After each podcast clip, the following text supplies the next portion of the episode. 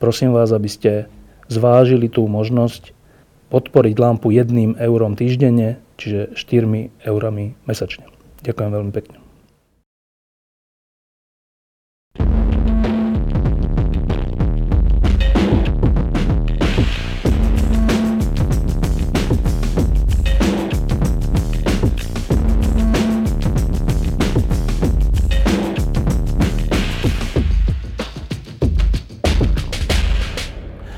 Žijeme teraz dosť um, problematické časy. Um, a to nie len doma na Slovensku a v Českej republike, ale aj v Európe a tento, teraz už aj uh, v celom západnom svete. Um, Veľká Británia odišla alebo odchádza z Európskej únie. V Amerike vyhral prezidentské voľby Donald Trump a mnohí nevedia, čo bude. Ešte pred tými voľbami a ešte pred Brexitom vyšla jedna kniha, ktorú teraz držím v ruke. Volá sa Smerom k neperfektnej alebo nedokonalej únii konzervatívny dôvod, prečo byť za Európsku úniu. Čo je úplne zaujímavé, lebo e, často je to tak, že e, najmä z konzervatívnych kruhov sa ozýva taká kritika integrácie, ktorá by, ktoré, ktorej dôsledkom by mohlo byť aj rozpad Európskej únie. Um, a toto je pokus o to, že z pohľadu e, pravicového, konzervatívneho, reformného, neviem, obhájiť to, že Európska únia nám všetkým môže pomôcť a môže byť užitočná.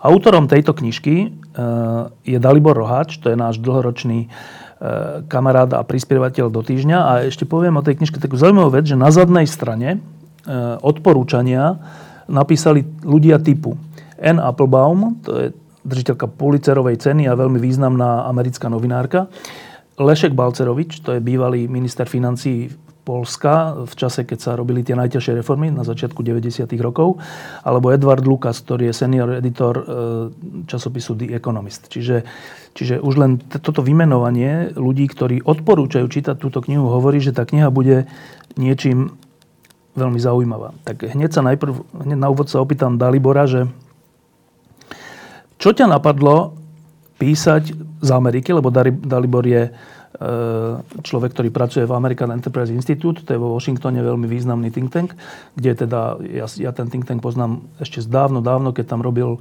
Michael Novak, neviem, či tam ešte robí, asi ešte tak stále, seniorsky. Stále má nejaký formálny vzťah z ja. ale netrávi tam veľa ja. času. Tak čo ťa napadlo z americkej perspektívy a, a pohrúžený do amerických problémov napísať knižku o tom, prečo je Európska únia z konzervatívnych dôvodov správny projekt? Možno ten úvod, ktorý by sa patrilo urobiť z mojej strany k tomuto je ten, že, a, že ja som strávil väčšinu môjho intelektuálneho dospelého života ako euroskeptik. Keď som 17 rokov, tak do nebohého dominofóra som písal rôzne články o tom, prečo zavedenie spoločnej európskej meny je zlý nápad. Keď niekto si vygoogluje moje meno, tak dlhý zoznam euroskeptických článkov, kritík spoločnej poľnohospodárskej politiky a, a, a podobných bruselských excesov nájdeme všade, ako kde, kde, kde, som kedy, kde som kedy prispieval. Pred pár rokmi a v svetle tých zmien, ktoré vidíme v Európe, v svetle a Putinovej vojny proti Ukrajine, v svetle nárastu neliberálneho nacionalizmu v Európe som dospel k oznaniu, že, že, že, že možno na tú Európsku úniu sa musíme pozerať trošku inak. A neznamená, že sa na ňu máme pozerať nekriticky, že máme a pieť oslavné ódy na, na európsku politiku. reguláciu, polnohospodárskú politiku a tak ďalej, ale ale, ale, ale že je jednoducho potrebné sa na, na tú Európsku úniu pozrieť a aj ako z, z hľadiska toho, toho, tej, tej veľkej schémy veci v Európe. A cez, cez, cez, cez prízmu európskej histórie, cez, cez prízmu toho, že tých posledných 70 rokov v Európe bolo ozaj dobrých pre nás. A ne, bezprecedentné obdobie mieru, medzinárodného obchodu, ktorý je čoraz otvorenejší a, a demokracie. To proste nemôžeme brať ako samozrejme. Moja obava je, že mnohí z mojich priateľov, konzervatívcov, klasických liberálov, libertariánov, ktorí naskočili a na tú euroskeptickú vlnu a volajú po, po demontáži Európskej únie a nedocenujú riziká, ktoré, ktoré, ktoré tá euroskeptická platforma do sebou prináša. Tak a z tohto východiska si si povedal čo? Že idem zozbierať argumenty, ktoré hovoria, že napriek všetkým problémom Európskej únie, ktoré si pomenoval a ktorých je ešte oveľa viac, že napriek tomu je, stojí za to, tak povedať, byť sa za budúcnosť Európskej únie. Áno. A, a dokonca by som si dovolil tvrdiť, že to by nemala byť kontroverzná myšlienka v klasických liberálnych, konzervatívnych a libertariánskych kruhoch. Margaret Thatcherová veľmi slávne viedla kampaň za členstvo Spojeného kráľovstva vtedy v, ekonomic- v Európskom hospodárskom spoločenstve a ona to videla už vtedy ako nie iba čisto hospodársky, ekonomický projekt. Hovorila, že veľké krajiny sveta jednoducho musia spolu zdieľať suverenitu do nejakej miery, aby vytvárali efektívnejšie politické celky. A klasikovia a protrhového, klasicky liberálneho myslenia, Hayek, Mises, Wilhelm Rapke, Lionel Robbins, všetci v istých bodoch v 30. rokoch, 40. rokoch vystupovali a, s argumentom v prospech a, politickej, ekonomickej integrácie Európy. Videli to ako nevyhnutnú podmienku preto, aby sa či už nezopakovali európske vojny, ktoré periodicky na ten kontinent sa vracajú a aby takisto tie protekcionistické inštinkty našich politikov sa udržali pod kontrolou.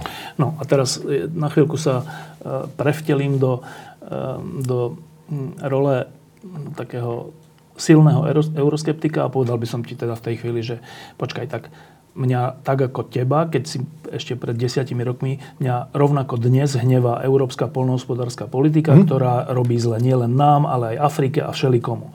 Rovnako ako predtým, aj teraz ma hnevá, že e, európska administratíva robí všelijaké, všelijaké vyhlášky a všeličo, ktoré ktoré podrývajú autoritu Európskej únie v očiach bežných ľudí, a teraz nehovorím o zakrivených banánoch, ale všeobecne.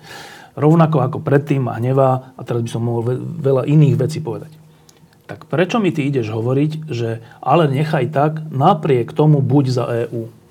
A ten argument, ktorý robím, je ten, že, že netreba s vodou z vaničky vyliať aj dieťa, ako, ako hovorí americké, britské, a britské príslovie. Jednoducho tá Európska únia robí veci, ktoré sa nám páčia menej a robí súčasne veci, ktoré, ktoré sú ozaj dôležité. A, a odpovedou na jej problémy nie je snaha o vystúpenie krajiny ako Slovensko z toho, z toho bloku, rovnako ako odpovedou na britské stiažnosti e, voči Európskej únii nebude Brexit.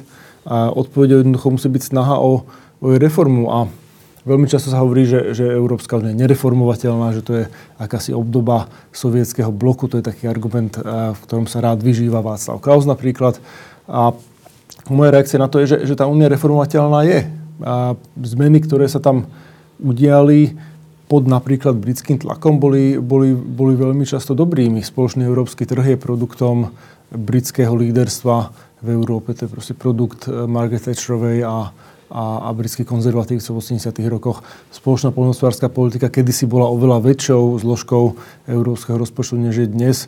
A pod britským tlakom, mimo, okrem, okrem iného, sa, sa, sa ten podiel stával, stával menším. A, a, a treba povedať, že, že, že tí Briti sa až tak veľmi v tej Európe a z rôznych dôvodov z rôznych dôvodov neangažovali. A, a preto si myslím, že a je potrebné, aby zvlášť klasickí liberáli, konzervatívci, libertariáni a jednoducho boli pri stole a aby ich hlas bol počuť. No a teraz ten korunný argument, povedz, na, na uh na takú tú euroskeptickú otázku, že počkaj, keď je nejaký celok zle fungujúci, dokonca podľa mnohých euro, euroskeptikov zle založený a preto potom bude stále zle fungujúci, mm-hmm. tak e, čo je zlé alebo negatívne na tom, že niektoré jeho časti, ktoré to vidia a ktoré preto získajú väčšinu, z toho celku odídu, lebo nechcú byť v zle fungujúcom celku. Tak teraz povedz, korunný argument. Na tom principiálne nie je nič zlé. A keby sme stáli pred voľbou, kedy môžeme stlačiť gombík a Veľká Británia sa z člena Európskej únie stane nejako voľnejšie asociovaným a asociovaným štátom, ktorý bude mať prístup povedzme na niektoré časti spoločného trhu, ale môže si kontrolovať svoju, svoju migračnú politiku. A ako možno by stálo za to ten, ten gombík stlačiť, ale, ale tak a tieto rozhodnutia nepadajú. Oni sú vždy výsledkom nejakej politickej dynamiky a nebolo ťažké v prípade Brexitu napríklad vidieť, že tá koalícia, ktorá, a, tú, a koalíciu myslím v širšom slova zmysle nie iba ako, ako súbor politických strán, ale, ale súbor politických síl, ktoré, ktoré tu Veľkú Britániu, Spojené kráľovstvo vyťahnú z Európskej únie. A nebude a, koalíciou, ktorá by tú Britániu potom potiahla smerom k slobodnejšiemu trhu, lepšie fungujúcemu spravovaniu štátu. A vidíme to už teraz, že, že tie inštinkty terajšieho britského kabinetu sú veľmi silno protekcionistické, vracia sa a taká tá a, ťažkopádna priemyselná politika, ktorú sme videli na posledných 70. rokoch, vracia sa ekonomický nacionalizmus a, a to sú veci, ktoré mali klasických liberálov znepokojovať. Z jeden z dôvodov, ktorý si povedal v tých prvých slovách, bolo, že, že vidíme, čo sa deje v Európe a spomenul si Putina. V akom zmysle je Rusko dôvodom preto, aby sme mali sa snažiť ostať v Európskej únii. Teraz sa ja zase zahrám na euroskeptika a, a ten klasický euroskeptický argument, protiargument je ten, že, že európska bezpečnosť nie je garantovaná Európskou úniou, ale je garantovaná Severoatlantickou alianciou a zvlášť teda americkou vojenskou prítomnosťou a, a záväzkom, ktorý Američania majú voči, voči svojim európskym spojencom. A to je v poriadku. Spojené štáty boli integrálnou súčasťou toho post, povojnového politického poriadku v Európe. A, a problém, aj keď odhliadneme od toho, čo sa stalo teraz v Spojených štátoch, tak víťazstvo Donalda Trumpa a jeho vzťah k NATO, keď to dáme stranou, tak problém s tým uh, protiargumentom je, je, je v tom, že uh, ekonomická integrácia a tie vojenské politické zväzky nie sú oddeliteľné. Jednoducho, pokiaľ a napríklad Veľká Británia nastúpi cestu bolestivého a zahorklého rozvodu s, s, s európskymi, um, s európskymi partnermi, tak, tak jedným dôsledkom toho bude, že, že, že, že tá Británia bude menej ochotná kooperovať aj aj vo vojenských, vo vojenských otázkach. Lebo teraz, to sú tie isté štáty. A teraz no? áno, že, že predstava, že, že, že tí politici, ktorí sa dohádajú na jednom stretnutí, potom vojdu do inej miestnosti a budú sa bratať a budú proste Briti ochotní posielať vojakov, aby prípadne zomreli pri obrane Estónska alebo Lotyšska, je, je jednoducho predstava tak trochu naivná. A do toho ešte treba povedať, že ako treba, treba dodať tú ako súčasnú realitu, že že, že, my nevieme, aký bude postoj Donalda Trumpa k aliancii, nevieme, aké presne tie jeho očakávania voči európskym spojencom sú, nevieme, že či, či ten odstrašujúci efekt Severoatlantickej aliancie bude pretrvávať. A v tom kontexte Európani jednoducho nemajú na výber, než sa stať uh, geopolitickým hráčom. Ty píšeš v tej knihe o tom, že prečo je pre všetkých, vrátane konzervatívcov, lepšia voľba e, snažiť sa o, o zotrvanie v Európskej únii, respektíve o vylepšovanie Európskej únie. E, a teraz k tomu Putinovi. E, je známe, že ruský režim podporuje po celej Európe extrémistické strany, od Lepenovej až po Jobbik, až po neviem koho. A keď sa tu bežný človek nad tým rozmýšľa, tak vlastne si kladie otázku, že počkaj, že prečo ich podporujú, že prečo podporuje nejaký iný štát, nejakých extrémistov v nejakom inom štáte. Prečo? Extrémisti v tom štáte robia neporiadok, robia chaos. Aký má význam pre Rusko, aby bol vo Francúzsku chaos? E, zrejme k tomu smeruješ e, aj v tej knižke. Tak aký? Áno, to je proste stratégia rozdeľovania a panovania. A Putin a ak nechce jednu vec, tak nechce, aby Európa mala ten spoločný hlas a v obranných, bezpečnostných, zahranično-politických záležitostiach. Myslím, že do nejakej miery bola tá ruská politická elita prekvapená režimom sankcií, ktoré zaviedla Európska únia, Spojené štáty. A tá snaha, a ktorú Putinov Kreml už má, má dlhšie roky podporovať e, extrémistické síly nacionalizmu, smeruje jednoducho k tomu, aby tá európska jednota a bola naštrbená. A to, to je proste logika, ktorú, ktorú som načetol pred, pred pár momentami, že, a, že jednoducho nie je ľahko separovateľné, či majú krajiny dobré vzťahy v rámci Európskej únie, či spolu spolupracujú a, a či spolu spolupracujú v tých, tých, tých, tých bezpečnostných otázkach.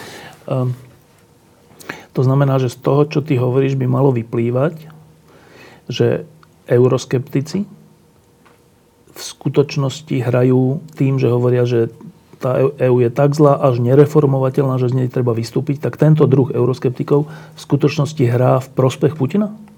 Si myslím, že tie hyperboly, keď sa porovnáva Európska únia so sovietským zväzom a keď sa, keď sa stiažujeme proste na nejaký diktát anonimných byrokratov v Bruseli, bez toho, aby sme si uvedomovali, že my sme spoluaktérmi toho, že naši zvolení politici sú, sú, sú tí, ktorí spolu vytvárajú podobu tej Európskej únie veľmi nebezpečná a, a tie dôsledky a tej retoriky proste robia z mnohých euroskeptikov, či to chcú alebo nechcú, takých ako užitočných idiotov. Putinových. Áno.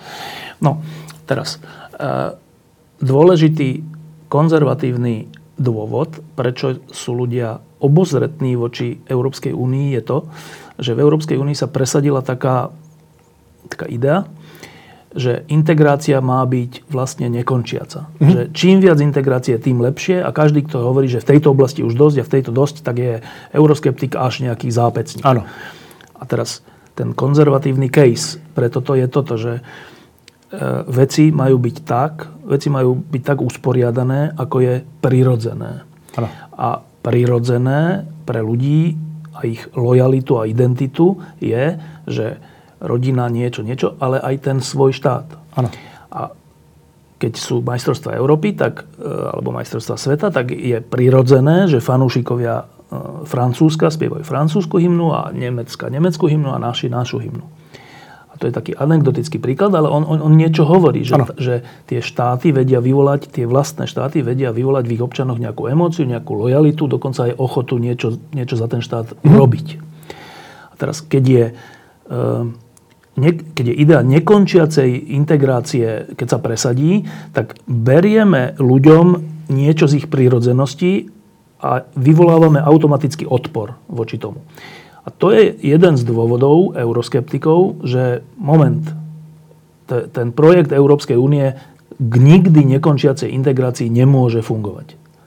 A s týmto ja do veľkej miery súhlasím. Tak pojednávaš aj o tomto v tej knihe? Áno. A, a, to vlastne, čo, čo si teraz povedal, a, je zaujímavé pre mňa z dvoch dôvodov. Jedna vec je otázka a, národnej identity a, a jej vzťahu k národnému štátu v Európe. Druhá otázka je a, tá forma európskeho integračného procesu a ten, tak povediať, pôvodný hriech, kedy sa povedalo, že sa bude pokračovať k čoraz tesnejšej únii a tým, že sa budú príjmať čoraz nové revízie tých zmluv a, a, a že jednoducho namiesto toho, aby sme mali jeden ucelený ústavný rámec na európskej úrovni, ktorý by tie vzťahy ošetril medzi rôznymi úrovňami e, vládnutia, máme jednoducho akýsi nekončiaci evolučný proces, ktorý ale nevedie zjavne k veľmi, veľmi dobrým výsledkom. Tak tej, tej prvej veci, k tej, tej, tej otázke národnej identity a národného štátu by som povedal toľko, že, že samozrejme tie identity sú spoločenským faktom a nie sú arbitrárnymi. Ľudia sa cítia byť Nemcami, Francúzmi, Slovákmi, e, Čechmi a tak podobne. Ale, ale dobre sa pozrieť do európskej histórie a uvedomiť si, že či už národné štáty, tak národné identity nie sú raz a navždy Bohom zjavenými faktami. Európske národné štáty sú produktom westfálskeho systému, sú produktom vlny nacionalizmu, ktorá, ktorá, ktorá vznikla v 19. storočí, takéhoto romantického. A, a to bol taký dynamický proces, kedy sa utvárali súčasne tie národné identity a tie národné štáty. Aj príklad Spojených štátov je zaujímavý v tom, že až dlho do obdobia po občianskej vojne a sa mnohí ľudia cítili byť primárne občanmi tých svojich štátov a Marylandu, Virginie, New Yorku, skôr než by sa cítili byť občanmi, občanmi Americkej únie. V americkom prípade tá politická unifikácia prišla prvá a potom tie kultúrne otázky sa tak povedia zutriasli.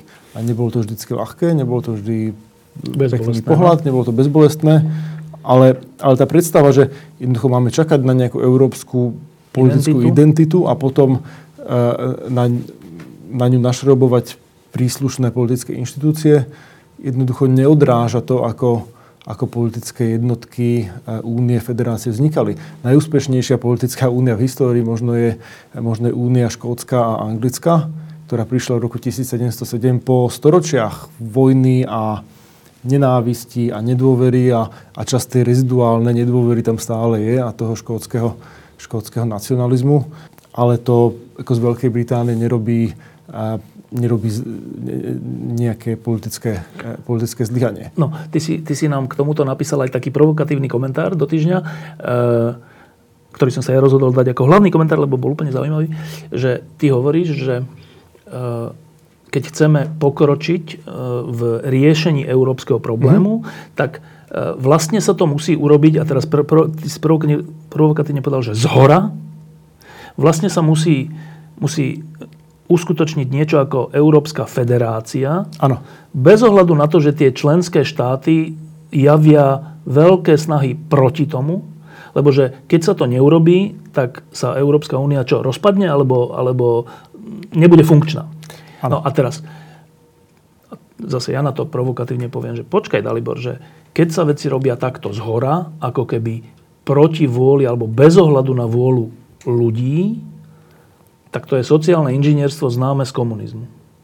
A na to moja odpoveď je tá, že v prvom rade, keď, keď hovorím o federalizme a federácii európskej, tak nemám na mysli a jej bežné chápanie, tak ako sa používa možno v Bratislave a, a ešte viac v Bruseli, kedy sa hovorí, že federalizmus znamená, že viac moci pošleme do Bruselu a bude sa tam rozhodovať na miesto, na miesto a namiesto na úrovni národných, národných štátov. Federalizmus v tom klasickom ponímaní, tak ako o medzinárodnom federalizme písal Hayek, tak ako písal v tom americkom kontexte o ňom de Tocqueville a, a mnohí ďalší, znamená niečo iné. E, federalizmus je o tom, že politická moc sa fragmentuje na rôznych úrovniach vládnutia v rámci nejakého uceleného systému pravidiel. A pointa toho je nie, že vytvoriť unifikovaný centralizovaný superštát, ale vytvoriť konkurenciu medzi rôznymi politickými jednotkami a zabezpečiť, aby niektoré fundamentálne verejné statky v tom európskom kontexte sa, sa poskytovali, ktoré sa dneska neposkytujú. Či ide o bezpečnosť a o, obranu a takisto dozeranie na pravidla spoločného trhu, kedy tie členské krajiny budú a bude im zabránené v tom, aby, aby, aby pristupovali k protekcionizmu. No a, ale, ale ako podmienka toho všetkého je v tom, že že musia byť nastavené nejaké ústavné pravidlá, ktoré sú jednoducho záväzné, ktoré, ktoré definujú, a kto rozhoduje o čom. A, a, a tragédia toho európskeho projektu, ako, ako dneska stojí, a to je výsledok skutočne toho, toho pôvodného hriechu v tých 50. rokoch, že, že, že jednoducho tie, tie pravidlá nie sú, že sa stále pohybujú, že sa stále menia. Aj ten princíp subsidiarity je, je taký ako veľmi, veľmi meký je to niečo úplne iné ako ten, ako ten americký e, ústavný federalizmus, kedy federálna vláda má ako daný zoznam vecí, ktoré môže robiť a, a, a zvyšok je ponechaný na, na nižších úrovniach vládnutia. No a teraz to, čo si povedal, tak, lebo e, pri týchto diskusiách veľmi často e, sa tá diskusia uberá nesprávnym smerom v tom, že nie sú správne pochopené pojmy v tej diskusii. Čo je napríklad v tomto prípade, že keď, keď tu povieš, že si za Európsku federáciu, tak sa myslí tu na Slovensku, že si za, v skutočnosti za unitárny štát. E, pričom, keď, pričom je skutočne pravda to, čo ty hovoríš, že federácia je to, je, je vlastne ten princíp subsidiarity, že na tých úrovniach je moc a kompetencie, na ktorých je to najefektívnejšie ano. a na ktorých sa všetci dohodli, že takto je to ano. dobre. No, len ten problém v tom, a s tým by som ja úplne súhlasil, že v úvodzovkách takúto federáciu kľudne urobme, a nenazvime to federáciou, lebo to má zlé konotácie, tak nájdeme si nejaký názov. Ano. Ale problém už desiatky rokov je, že kto určí, na ktorých úrovniach čo má byť. Lebo to sa nedá nejako objektívne, že sadnú si nejakí profesori a mhm. povedia, že to musí dojsť nejakej politickej dohode medzi premiérmi, medzi jednotlivými štátmi a tak. Zdá sa, že európske štáty tejto dohody nie sú schopné. Zatiaľ ano. sa to tak zdá. Že, e, teraz nám utečenská kríza ukazuje, že niečo ako, ako e, ochranu hraníc potrebujeme viac než doteraz. Spoločnú. Ale aj tak sme ešte nepri, ako riešime, že Frontex a niečo, ale neriešime to tak, že to je takéto spoločné ano. naozaj. Um, takých vecí je viac, vrátane možno menových, hoci ty si bol proti spoločnej mene, neviem, či ešte, neviem, to, to je iná otázka, nechcem do toho zachádzať, mm. ale že ako sa dá v tak rozčlenenom kontinente, ako je Európa, Európska únia, v tak historicky všelijak poprepletaných vzťahoch, aj nenávistiach, aj návistiach, aj radostiach, aj starostiach, že ako sa v takomto farebnom kontinente dá vytvoriť sada pravidiel, ktorá bude určovať tie kompetencie, mm-hmm. nazvime si to federácia alebo hoci ako inak. Je to vôbec realistické? No, ako na, na konceptuálnej úrovni tá odpoveď je relatívne jednoduchá. Je taký slávny paper z roku 2001, ktorý spolu autoroval Alberto Alessina, harvardský ekonóm talianského pôvodu. Keď oni sa pozerajú na rôzne kompetencie Európskej únie, na to, čo Európska únia robí a, a hodnotia to cez prízmu toho, či, či to je ozaj aktivita, ktorá by mala prináležať Európskej, Európskej únii. A, a tie ich dve hodnotiace kritéria sú za prvé miera tzv. externalít, to do akej miery a to, čo robí jeden alebo druhý členský štát v tej ktorej oblasti, a má efekt na, na, na, na, zvyšok Európskej, zvyšok Európskej únie. Príkladom je obchodná politika. Nemôžno mať colnú úniu, spoločný trh a, a súčasne mať každý štát, e, ktorý by si sám, sám vyjednával obchodné dohody s, s krajinami. No. Čo to je kompetencia, ktorá patrí Európskej únii. Čiže to, to je jedno kritérium. A druhé kritérium je, či existuje homogeneita preferencií skrze Európu. Či jednoducho členské krajiny si o tých rôznych témach myslia to isté. A a tak, tak, tak, tak môžeme si nakresliť akože spektrum rôznych oblastí verejnej politiky, ktoré buď patria alebo nepatria na tú európsku úroveň. Tragédia, že veľa proste vecí, ktoré na tú európsku úroveň nepatrí, tam je. Tým ako najlepším príkladom je možno tá spoločná polnohospodárska politika, kde ozaj neexistuje nejaký verejný európsky záujem, aby, aby, aby tieto dotácie proste bežali, bežali cez Brusel a plno ďalších vecí, kde sú zdieľané kompetencie medzi, medzi Európskou úniou a členskými krajinami. A Počkaj, to hovoríš teraz, že paper, že to sa dá, dá sa to naprojektovať. Nie, tak konceptuálne nad tým ako vieme uvažovať. Dobre. A, ale Presvedč francúzského e, áno, áno. občana, ktorý žije na vidieku, že je to tak. Problém je samozrejme, že, že ekonómovia neriadia svet.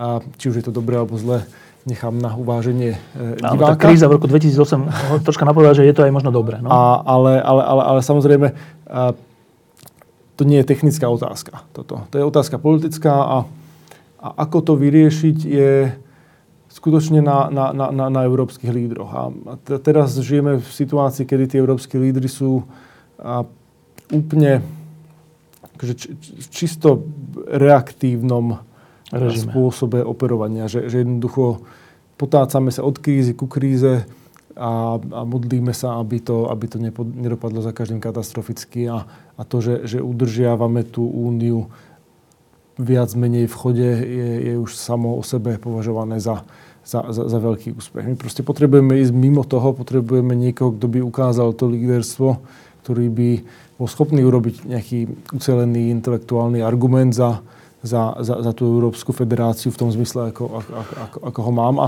na, na, na mysli. A, a, a to jednoducho, ako to, to možno je, možno očakávam priveľa, možno sa to nikdy nestane.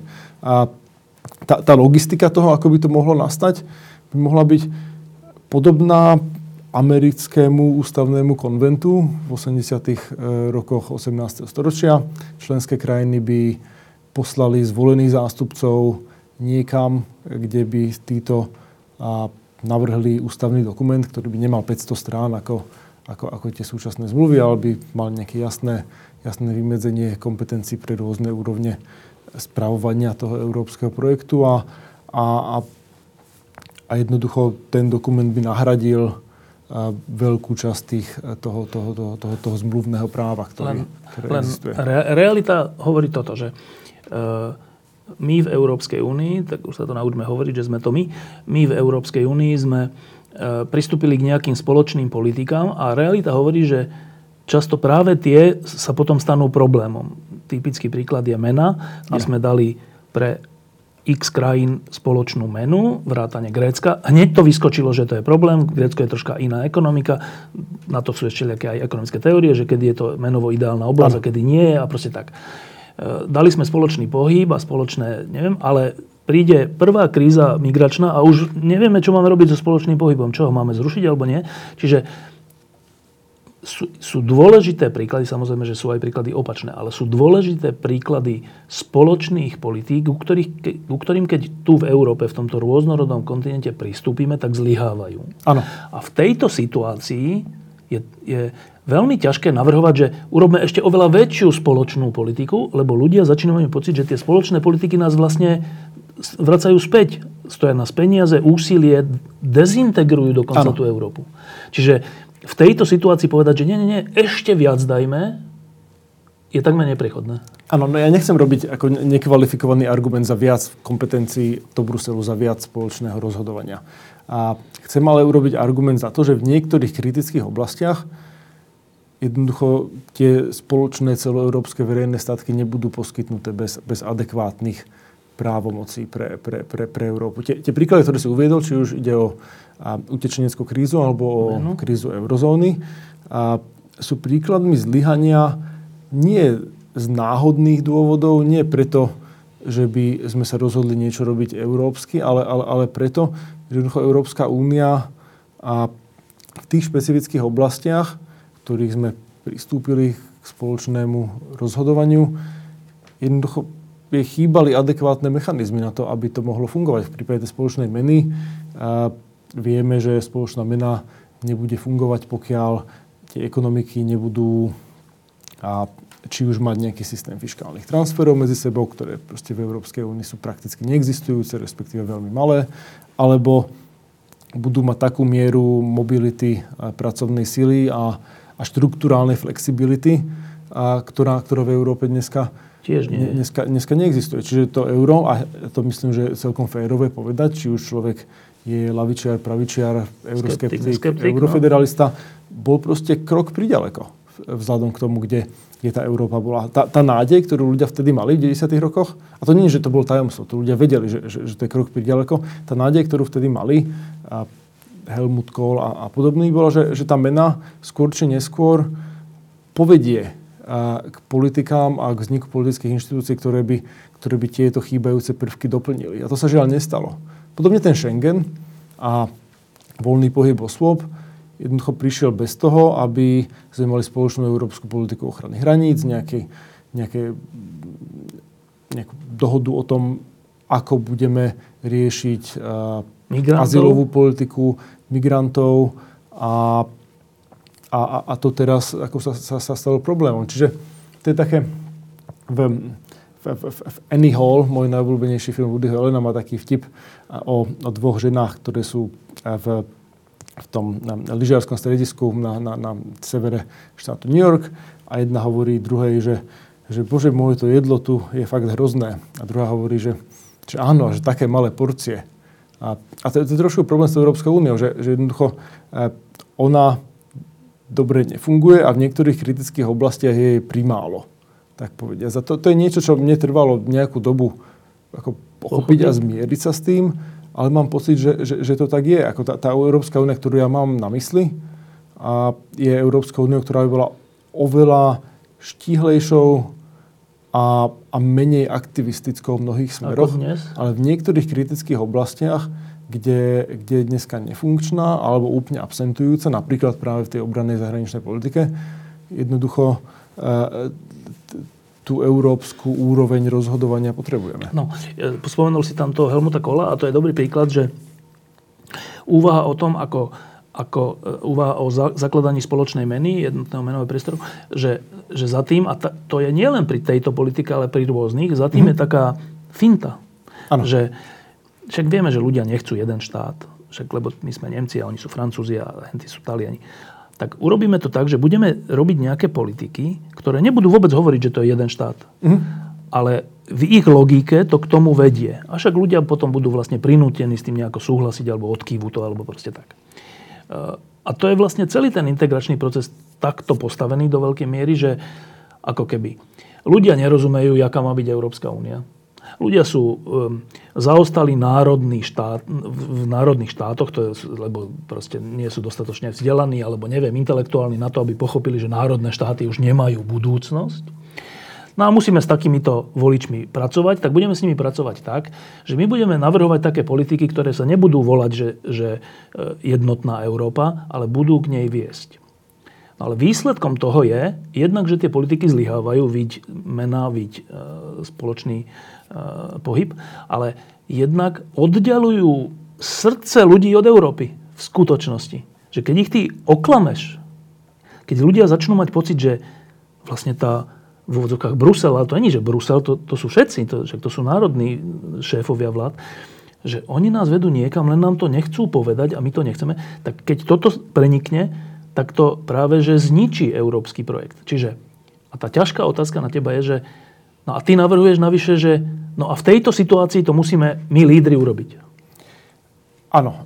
A ale dôležité je byť v tom transparentný. Ty, ty si povedal, že to je taká finta, ale to je v podstate odraz tej historickej reality v tom povojnovom období. Jednoducho v roku 51 bolo absolútnou utopiou to, aby Francúzi a Nemci boli zlúčení do jedného politického celku. Napriek tomu a časť politických elít, intelektuálov a, si myslela, a, a to bol naozaj prierez tým spektrom od lavice po pravicu, že, že, že, že, že tá Európa, budúcnosť Európy bude veľmi zlá, pokiaľ k nejakej federalizácii, nejakému politickému spojeniu medzi napríklad týmito dvoma národmi a Myslel sa najmä vojny. Hej? Myslel sa najmä vojny. A tá cesta k tej integrácii bola preto zvolená a možno jediná, ktorá bola vtedy možná, cestou postupných krokov. Budeme proste pridávať nové a nové veci do tej európskej do tej európskej a, konštrukcie. Historicky ale vieme, že, že takto nevznikali úspešné a, spoločenstva. A, a ono to v podstate ako nevadilo počas ako veľkej časti histórie toho európskeho integračného procesu z toho dôvodu, že, že, že ľuďom to bolo tak povediac jedno, pokiaľ sa jednalo o technické veci normy štandardov pre elektrické zásuvky a tak podobne, spoločný trh, odstraňovanie tarifov. To nie sú veci, ktoré by, ktoré by ľudí a ktoré by sa týkali ich identity. Nejako, nejako burcovali zo spánku. Problém nastal v momente, kedy táto nedokonalá európska konštrukcia mala zrazu riešiť problémy, ktoré boli zo svojej povahy politické. Bez toho, aby mala tie mechanizmy, ktoré by mali v normálnom, dobre fungujúcom federálnom štáte tam, tam byť na, na riešenie týchto, týchto otázok. Čo sme videli vlastne v posledných pár rokoch, či už s eurozónou alebo s utečenskou krízou, je to, že, že sa vraciame do, do akéhosi spôsobu fungovania, kedy tie dôležité rozhodnutia sú robené členskými krajinami. Angela Merkelová funguje ako akýsi power broker medzi tými rôznymi záujmami a, a tie, tie európske inštitúcie iba v podstate sú v závese rozhodnutí tých národných, národných politikov. Možno to povedie k vzniku nejakého európskeho politického modelu fungovania, ktorý bude iný od tej, od tej, od, od tej, od tej mojej vízie klasicky liberálnej federácie, o ktorej písali a proste Hayek, Mises a podobný. A, ale, ale som pomerne skeptický, či, či ten, ten, ten súčasný model je udržateľný.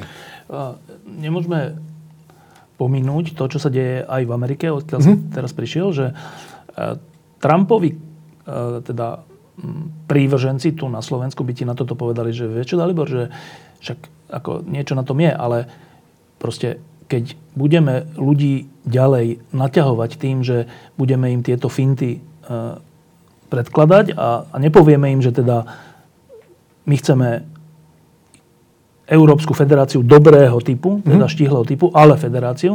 A my im to nechceme povedať, lebo sa bojíme, že prehráme ten spor, tak im to nepovieme, budeme to robiť cez jednotlivé politiky. Tak keď to tak budeme robiť, tak, tak ako v Amerike, stredo, západ, tak u nás ľudia povedia a dosť. A budú vyhrávať ľudia, ktorí budú vyhlasovať referenda o výstupe z EÚ, ktorí budú vyhlasovať, že liberálna demokracia je už blbosť, ktorí budú vyhlasovať, že e, možno, že aj tak trocha Putinov spôsob vládnutia je efektívnejší. Čiže inými slovami, že či tým, čo hovoríš, teda, že je nevyhnutné vytvoriť funkčný model federácie, ale nehovorme, to slovo je zavadzajúce, ale funkčný model, model fungovania Európskej únie s tým, že nejaké centrálne kompetencie musia byť, že či tým neprilievaš olej do ohňa dezintegrácie v skutočnosti.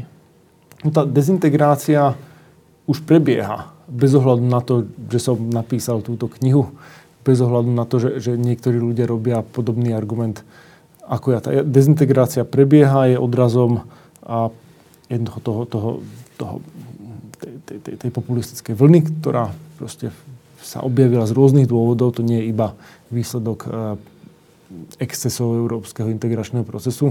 Vidíme niečo veľmi podobné na, na druhej strane eh, Atlantiku. A ja si myslím, že, že práve naopak mojou povinnosťou, povinnosťou klasických liberálov, libertariánov, konzervatívcov je rozmýšľať o tom, ako najlepšie odpovedať na, na, na, na, na, tie, na, tie, na tie výzvy doby. Že, že jednoducho tá európska integrácia zo sebou priniesla niektoré a, ozaj dobré veci, či už ide o slovo spoločnosť, slobodný pohyb osôb, kapitálu, spoločný trh a tak no. A, a všetky tieto veci sú teraz pod palbou a, z, rôznych, z rôznych strán a, a mám pocit, že pokiaľ ne, nepostavíme neponúkneme tým ľuďom víziu, ktorá bude intelektuálne aj emočne jednoducho lepšia, než, než, ten, než, než, než ten nacionalizmus, než tá snaha vrátiť sa do nejakých proste pevností národných štátov, nedôverujúcich sa si vzájomne, tak, tak, tak tá budúcnosť je veľmi neistá a, a preto robím ten argument. Uh... To, to, to, čo chcem, sa nedá dosiahnuť bez politického mandátu. A to, to, čo chcem, neurobia technokrati, neurobi to Európska komisia. To budú musieť urobiť lídry, ktorí na to dostanú uh, poverenie uh, od voličov. Um, sympatické na tom, čo hovoríš, je jedna vec, že uh, sú situácie, keď uh, veci sú natoľko zamotané a zaciklené, že bežné riešenia tú vec už neposúvajú ďalej. Mm-hmm. Myslím, že Európska únia je troška na, tomto, na tejto hrane, že všeli, čo sa navrhuje, tak skúsme tak, inak, neviem čo, ale, ale skoro by som tiež povedal, že žiada si to nejaké, nejaké riešenie z boku. Nejaké troška, nie je takéto štandardné v zmysle, že tak skúsme ďalší summit a ešte skúsme mm. ešte jednu mini politiku tam zmeniť a neviem čo. V tom, v tom je to sympatické, že, že urobí sa taký reset. Že tak, takto to nefunguje ani tak Samozrejme, že vyžadoval by si to od tých lídrov európskych troška aj sebareflexia a troška aj toho, že tak toto sme prehnali a toto, sme, toto nie je správne. Priznať si svoje chyby, čo je veľmi ťažké. Ale predpokladáme, že áno, že by sa to podarilo na úrovni lídrov. Že vidia, že situácia je taká, že už fakt treba urobiť niečo úplne iné, než sme robili doteraz. Dobre.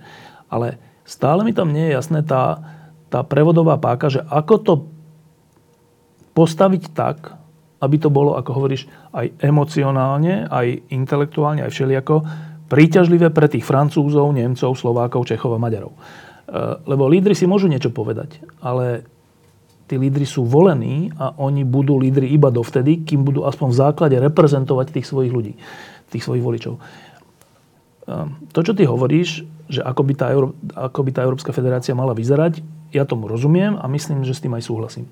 Ale ako to pretransformovať do úrovní ľudí, ktorí žijú tu na Slovensku a v, Pobalti a všelikde, aby to naozaj emoci... Lebo tieto európske témy a tak sú absolútne neemocionálne pre ano. ľudí. A ty hovoríš, že dalo by sa to postaviť tak, že ľudia za to začnú, že ľudia za to tak povediať zahoria? No, neviem, či by sa to dalo tak postaviť, ale sa to bude musieť tak postaviť, lebo inak sa nič z toho, o čom hovorím, nepodarí. Jednoducho inak sme na ceste k nejakému postupnému, e, postupnému rozkladu. Emócie sa nedajú poraziť číslami, to sme videli s Brexitom, to sme videli e, s Donaldom Trumpom. A, sa bojím, že ja nemám dobrú odpoveď na tú tvoju otázku. To môže byť tak, že, e, že sa možno nedá urobiť nič. Ja sa snažím robiť to málo, čo viem a menovite teda sa snažím nejako ovplyvňovať tú intelektuálnu klímu, intelektuálnu diskusiu k týmto Aby sa teda rovno, ne, rovno tá opcia, že, že nejaký európsky projekt, e, nazvime si ho federáciou, aby sa rovno nevyhodil, hej? Tak. No, tak dobre, však preto tu teraz sedíme, tak teraz úplne na záver mi povedz, že tá tvoja predstava toho, ako by Európska únia mohla fungovať tak, aby ju Putin nerozložil, aby sme sa zase nedostali pod jednotlivé štáty pod sféry vplyvu Ruska alebo hoci koho iného, aby sme si tu zachovali slobodu, aby ľudia s tým súhlasili a aby aj lídry robili správne veci. Um, tak aká Európska únia to je? To je pre mňa Európska únia, ktorá viac alebo menej rešpektuje tie, tie, tie, tie základné, elementárne, klasické liberálne princípy federalizmu rozdelenia právomocí medzi rôzne stupne rozhodovania a na základe teda toho, či existuje nejaký verejný európsky záujem, aby sa rozhodoval spoločne a takisto, či existujú, existujú rozdiely v, v názoroch, preferenciách medzi, medzi členskými medzi členskými krajinami. Musí tam byť nejaký jasný ústavný rámec a preto a, a, a musia byť páky, kontrolné mechanizmy, ktoré by vedeli vyriešiť spory medzi tými rôznymi úrovňami rozhodovania. Teraz, keď Európska únia povie, že, respektíve únia, no, ke, ke, keď sa príjme, povedzme, kvalifikovanou väčšinou právny dokument, ktorý nie je pochutí niektorým členským krajinám, tak tie členské krajiny ten dokument právny normu neaplikujú. Uh, jednoducho neaplikujú a Európska únia nemá nejaké páky na, na, na, na, na vynúcovanie svojich rozhodnutí. A, a to je proste cesta, a, cesta k dysfunkcii. A, a to, to, ako ten argument urobiť proste pre ľudí príťažlivý je, je, je, je ťažká vec. Možno niektoré veci jednoducho si musíme odžiť. Že, že, že, že, že si že kríza často, musí byť tak veľká? Často si ako neuvedomujeme, a ako dobre sa máme, kým, kým, kým, tie dobré veci, kým tie dobré veci nezmiznú. Ako ľudia sa pozerajú na začiatok 20. storočia a prípada im nepochopiteľné, ako sa ten relatívne liberálny, dobre fungujúci medzinárodný poriadok zrazu obrátil proste v tú sériu katastrof, ktoré sme, ktoré sme videli od roku 1914 až, až, až až, až, až, až, až, až, až proste do, do, do 40 50 rokov. No, e, keby si e, troška teraz skúmam, že či máš takú nejakú aspoň tú hrubú predstavu, že čo teda by v tej, v tej Európskej únii podľa tvojho strihu e, fungovalo a ako? Že mali by sme spoločnú menu? Spoločnú menu máme. A nikto nemá dosť dobré ucelenú predstavu o tom, ako spoločné meny odstraňovať bez toho, aby to malo veľmi zlé no. následky, aby to vyvolávalo finančné krízy. Čiže spoločnú menu máme a, a si myslím, že, že máme si želať, aby sme ju mali, pretože jej rozpad by mohol mať nepredstaviteľné Dobre, čiže tam si skôr za následky. E, spoločné hranice a voľný pohyb, áno? Áno, to je, to je jednoducho jedna z point e, federalizmu. Ako... E, strážené hranice? A to je politická otázka. Ja som môj, mojou dispozíciou človek, ktorý je v podstate v prospech pomerne liberálnej imigračnej politiky, otvorenejšej, než, než, než, je, než je status quo vo väčšine západného sveta, ale, ale je dobré si uvedomiť, že, že, že rôzni ľudia majú na to rôzne názory a tá imigračná politika, aká, aká by mala byť, e, bude výsledkom nejakého politického, bolo by výsledkom nejakého politického procesu. Spoločné dane?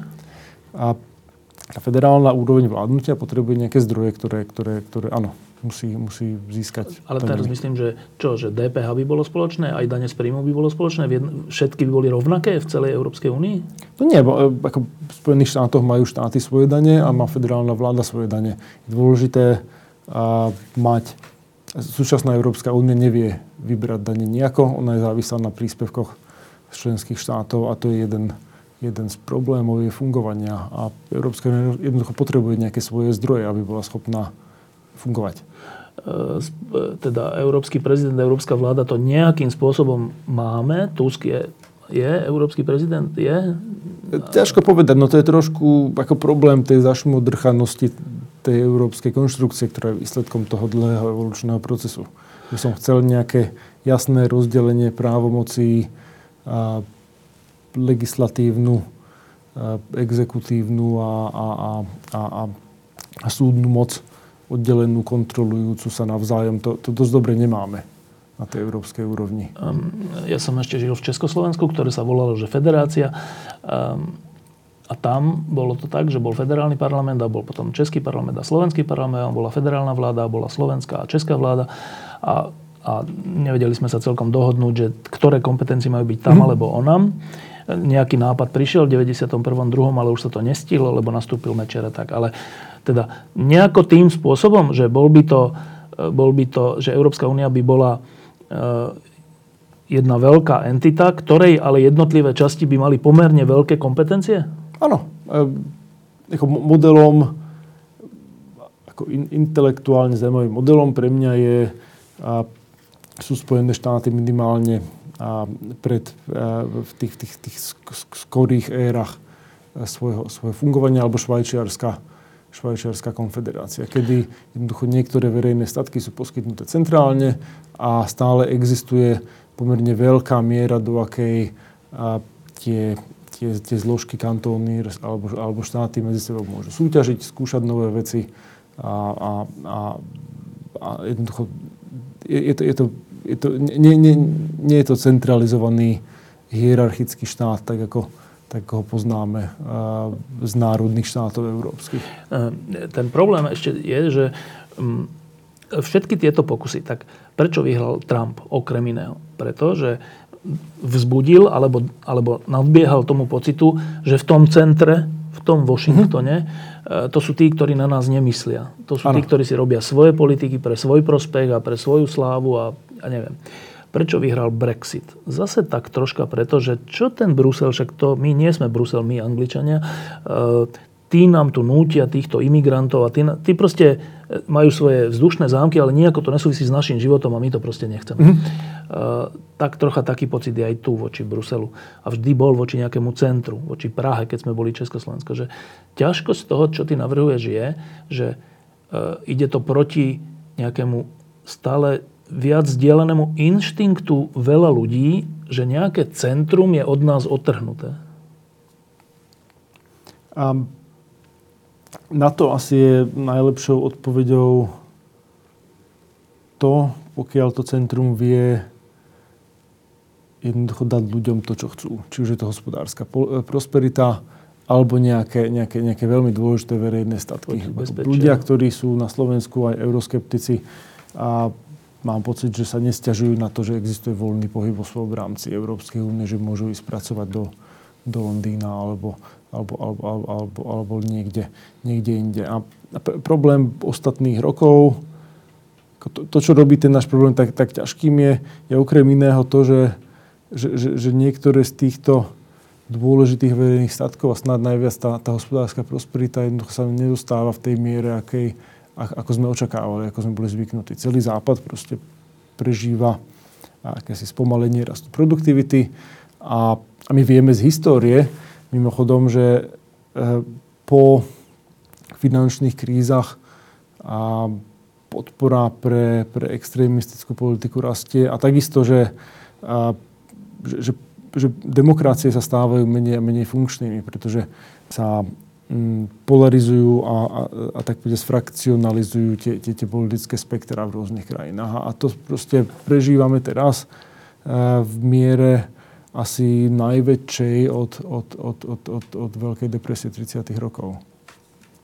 A ty teda hovoríš to, čo navrhuješ. E, e, mám to chápať tak, že to je tvoja navrhovaná odpoveď na, aj na Brexit, aj na víťazstvo Trumpa, že Európska únia z oči voči tomuto stavu, e, ak sa chce, neviem či zachovať, ale ak sa chce zachovať životaschopná, tak e, ty navrhuješ v istom smere viac integrácie a v istom zase lepšie rozdelenie kompetencií. Ano. Tak?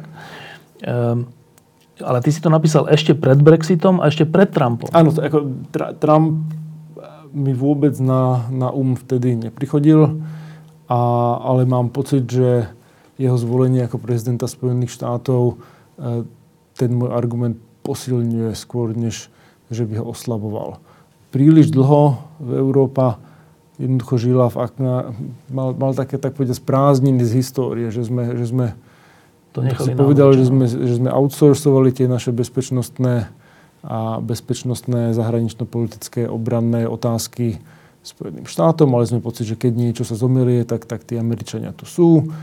prídu na pomoc ochotne, zaviazali sa k tomu a, a, a s Trumpom to je niečo, čo nemôžeme brať ako, ako danú vec. Možno to na to prežije, možno sa s ním dá dohodnúť, možno keď budeme míňať 2% na obranu, tak, tak bude všetko v poriadku, ale možno nie. A, a pokiaľ nie, tak, tak, tak nemáme na výber, než sa stať geopolitickým hráčom a to nebude ani Slovensko, ani Nemecko, nejaká európska krajina sama o sebe nemôže byť rovným partnerom pre veľké mocnosti sveta, Spojené štáty, Rusko, Čína. To bude musieť urobiť Európska únia, respektíve Európa ako taká. Tak, e, tuto ešte raz na, na záver držím v ruke túto tvoju knihu. E, mimochodom, jak by sa to do Slovenčiny preložilo? Smerom k nedokonalej únii. Tak, hej. A, a toto, že konzervatívny dôvod v prospech EÚ. No. Tak, po tej hodine, čo sme teraz hovorili, aký je konzervatívny argument v prospech EÚ? Možno jeden uh, argument, ktorý by, som, ktorý by som povedal na záver, je ten, že, že jednoducho uh, posledných 70 rokov európskej histórie bolo mimoriadne dobrých. A, a, a je, to, je to anomália v mnohých smeroch. A sme otvorenejší, ekonomicky, žijeme proste v demokratických spoločnostiach a žijeme v miery. A či už si človek myslí, že to má niečo s európskou integráciou alebo nie, tak konzervatívci by mali byť veľmi opatrní v tom, a ako veľmi sa snažia demontovať, zmeniť, rozobrať ten, ten, ten existujúci inštitucionálny systém, ktorý z hodou okolností v Európe máme v, v rovnaký čas, ako, ako sa tešíme z týchto všetkých, všetkých výdobytkov. A a možno ten, ten, ten, ten druhý a ešte dôležitejší a, a argument, ktorý by som urobil, je ten, že, že ak sme sa niekedy báli toho, že sa Európska únia pretransformuje v akýsi autoritársky superštát, tak, tak to jednoducho, ako, konzervatívci, ako libertariáni, veď sme tie debaty mali, som v 2004 roku a vystupoval ako 20-ročný na rôznych, na rôznych stretnutiach proti Európskej ústave a, a tak podobne. Jednoducho, superštát sa nekoná. Ak niečo je e, lekciou z posledných rokov, poučením z krízového vývoja, tak je to to, že, že európsky superštát jednoducho nebude. To ani ty to nechceš. Nie je, ani to nechcem a to proti tomu by som bol, ale to nie je to riziko, ktor, proti ktorému máme, máme bojovať. To je, pokiaľ moji konzervatívni, libertariánsky kamaráti bojujú proti superštátu, tak mrhajú svojou energiou a, a, a, a navyše proste posúvajú tú debatu nebezpečným spôsobom. To riziko je, že sa vrátime do nejakého obdobia, ktoré už si Európa odžila, v, ktorej, v ktorom proste národné štáty sa uzatvárajú sami do seba, nedôverujú, nedôverujú si, nespolupracujú a, a že to využívajú a všelijaké mm, oportunistické mocnosti v našom, našom, našom susedstve. Tak, um, to bol náš host z Washingtonu, z American Enterprise Institute. Mimochodom pozdravujeme Michaela Novaka, ak tam ešte občas zajde. Odkážem. Um, Dalibor Roháč. Hneď sa vraciaš? E, v stredu. Či ty si tu iba na takej pracovnej ceste, čo sa týka tej knihy? Ja som mal taký krátky kurz, ktorý som ušiel v Prahe minulý týždeň a bol som predtým ešte v Bruseli a, a, a vrátim sa naspäť e, v decembri. Čiže budem Sem. opäť Dobre. Tak, to bol Dalibor Ráč, ďakujeme veľmi pekne. Ďakujem veľmi pekne. Um, a úplne mimo už teraz, že teba ten Trump prekvapil? A prekvapil, ale, ale neprekvapil ma tak veľmi ako niektorých iných. Prisudzoval, ako bola to možnosť, a myslel som si, že to skôr nestane, ale obával som sa, že sa to stať môže a, a z okolností som sa zobudil 3.20 ráno som bol v Prahe a pozeral som teda výsledky, ako, výsledky a, a, a už vtedy teda som mal pocit, že tie najhoršie obavy sa naplnili. Môj prvý pocit nebolo prekvapenie, ale, ale skôr obavy. Um, tuto máme mnohí, taká je diskusia, troška pocit také, že až katastrofy. E, pričom ten tvoriaci sa tým, najmä pre mňa Giuliani, ktorého ja mám rád nielen ako, ako starostu New Yorku, ktorý tam urobil poriadok, čo sa týka nejakej bezpečnosti, mm-hmm. ale aj ako človeka, ktorý v krízovej situácii, keď bol 11. Mm, eh, september, tak, tak zareagoval veľmi dobre. Mm-hmm. A, a keďže tento človek, realista, má byť možno minister spravodlivosti, každopádne niečo významné v tej vláde, tak si hovorím, že že tak, tak dobre, tak ja nemám rád Trumpa, ja by som ho nevolil, ale že keď je tam takýto človek a ďalší, tak to asi až taká katastrofa nebude. Ale vidím to takto z diálky, ty to vidíš zblízka. Bude? Je tam to, čo sa rysuje, stred medzi tými mainstreamovými republikánmi, z ktorých niektorých máme radi viacej, niektorých menej, a ktorí, ktorí sa rozhodli z rôznych dôvodov, či už Trumpa podporovať, alebo sa pridať tej jeho administratíve. To, sú, to, je, to je na jednej strane tej mince. A druhou stranou tej mince je, je tá, tá, tá koalícia t, tej tzv. alt-right, tých protofašistov okolo web stránky, ako je Breitbart, kde ten šéf toho Steve Bannon bude hlavným stratégom Donalda Trumpa a, a, a to, ako tá dynamika bude presne prebiehať a kto sa stane tým víťazom, a ako to, to, to ostáva neisté. Ale čo podľa mňa je pravdepodobné, je to, že to, tí protofašisti proste tú debatu posunú a už posunuli smerom, ktorý, ktorý tú republikánsku stranu zmení k nepoznaniu. Už možno zmenil. Keď povieš slovo protofašista, tak tu vznikne až, by som povedal, panika. Fakt, že protofašisti? Áno, ľudia okolo si web stránky ako je Breitbart, a, a, a celé takéto internetové hnutie je, sa vyznačuje ako otvoreným rasizmom, antisemitizmom, obdivom k autoritárskym režimom, pohrdaním tými bežnými obmedzeniami pre politickú moc. A to je veľmi škaredý ako bielý nacionalizmus a, a, a to není tradičná ideológia, konzervativizmu alebo republikánskej strany. A, a, to, a, a to, ako tie dve skupiny budú spolupracovať, a ukáže, ukáže až čas, ale sa veľmi obávam, že, že, že, že tá, tá dynamika bude veľmi podobná ako tá dynamika, ktorá, ktorá sa odohrala v súvislosti s Brexitom, kedy klasickí liberáli konzervatívci tiež naskočili do jedného vlaku s nacionalistami a protiimigrantskými e, populistami a a, a ten výsledný mix politík a retoriky a, a, a toho, kam sa bude Veľká Británia uberať, asi nebude smerom k väčšiemu klasickému liberalizmu a konzervativizmu a otvorenosti, ale, ale skôr naopak. Lebo preto nad tým rozmýšľam, lebo Giuliani je skôr liberálny republikán, než nejaký konzervatívny a že ten by do tohto šiel? A nechcem psychoanalizovať Rudy Giulianiho. Rôzni ľudia podporovali Trumpa z rôznych dôvodov. Niektorí z dôvodov oportunistických, niektorí môj pocit napríklad z Mikea Pensa je ten, že, že, že, že on ten viceprezidentský e, job zobral z toho dôvodu, lebo si myslel, že existuje riziko, že ten Trump bude naozaj zvolený a vtedy je dôležité, aby tam niekto dospelý pri ňom bol. A, a, a, a proste ľudia urobili takú ako zmluvu s diablom z rôznych dôvodov a, a ja veľmi dúfam aj v našom záujme a v americkom záujme, aby to nakoniec dopadlo dobre, aby, aby, aby to Trumpovo vládnutie nebolo až takou katastrofou, ako si myslíme, ale zaručené to proste vôbec nie je. Prosím vás, aby ste zvážili tú možnosť podporiť lampu jedným eurom týždenne čiže 4 eurami mesačne. Ďakujem veľmi pekne.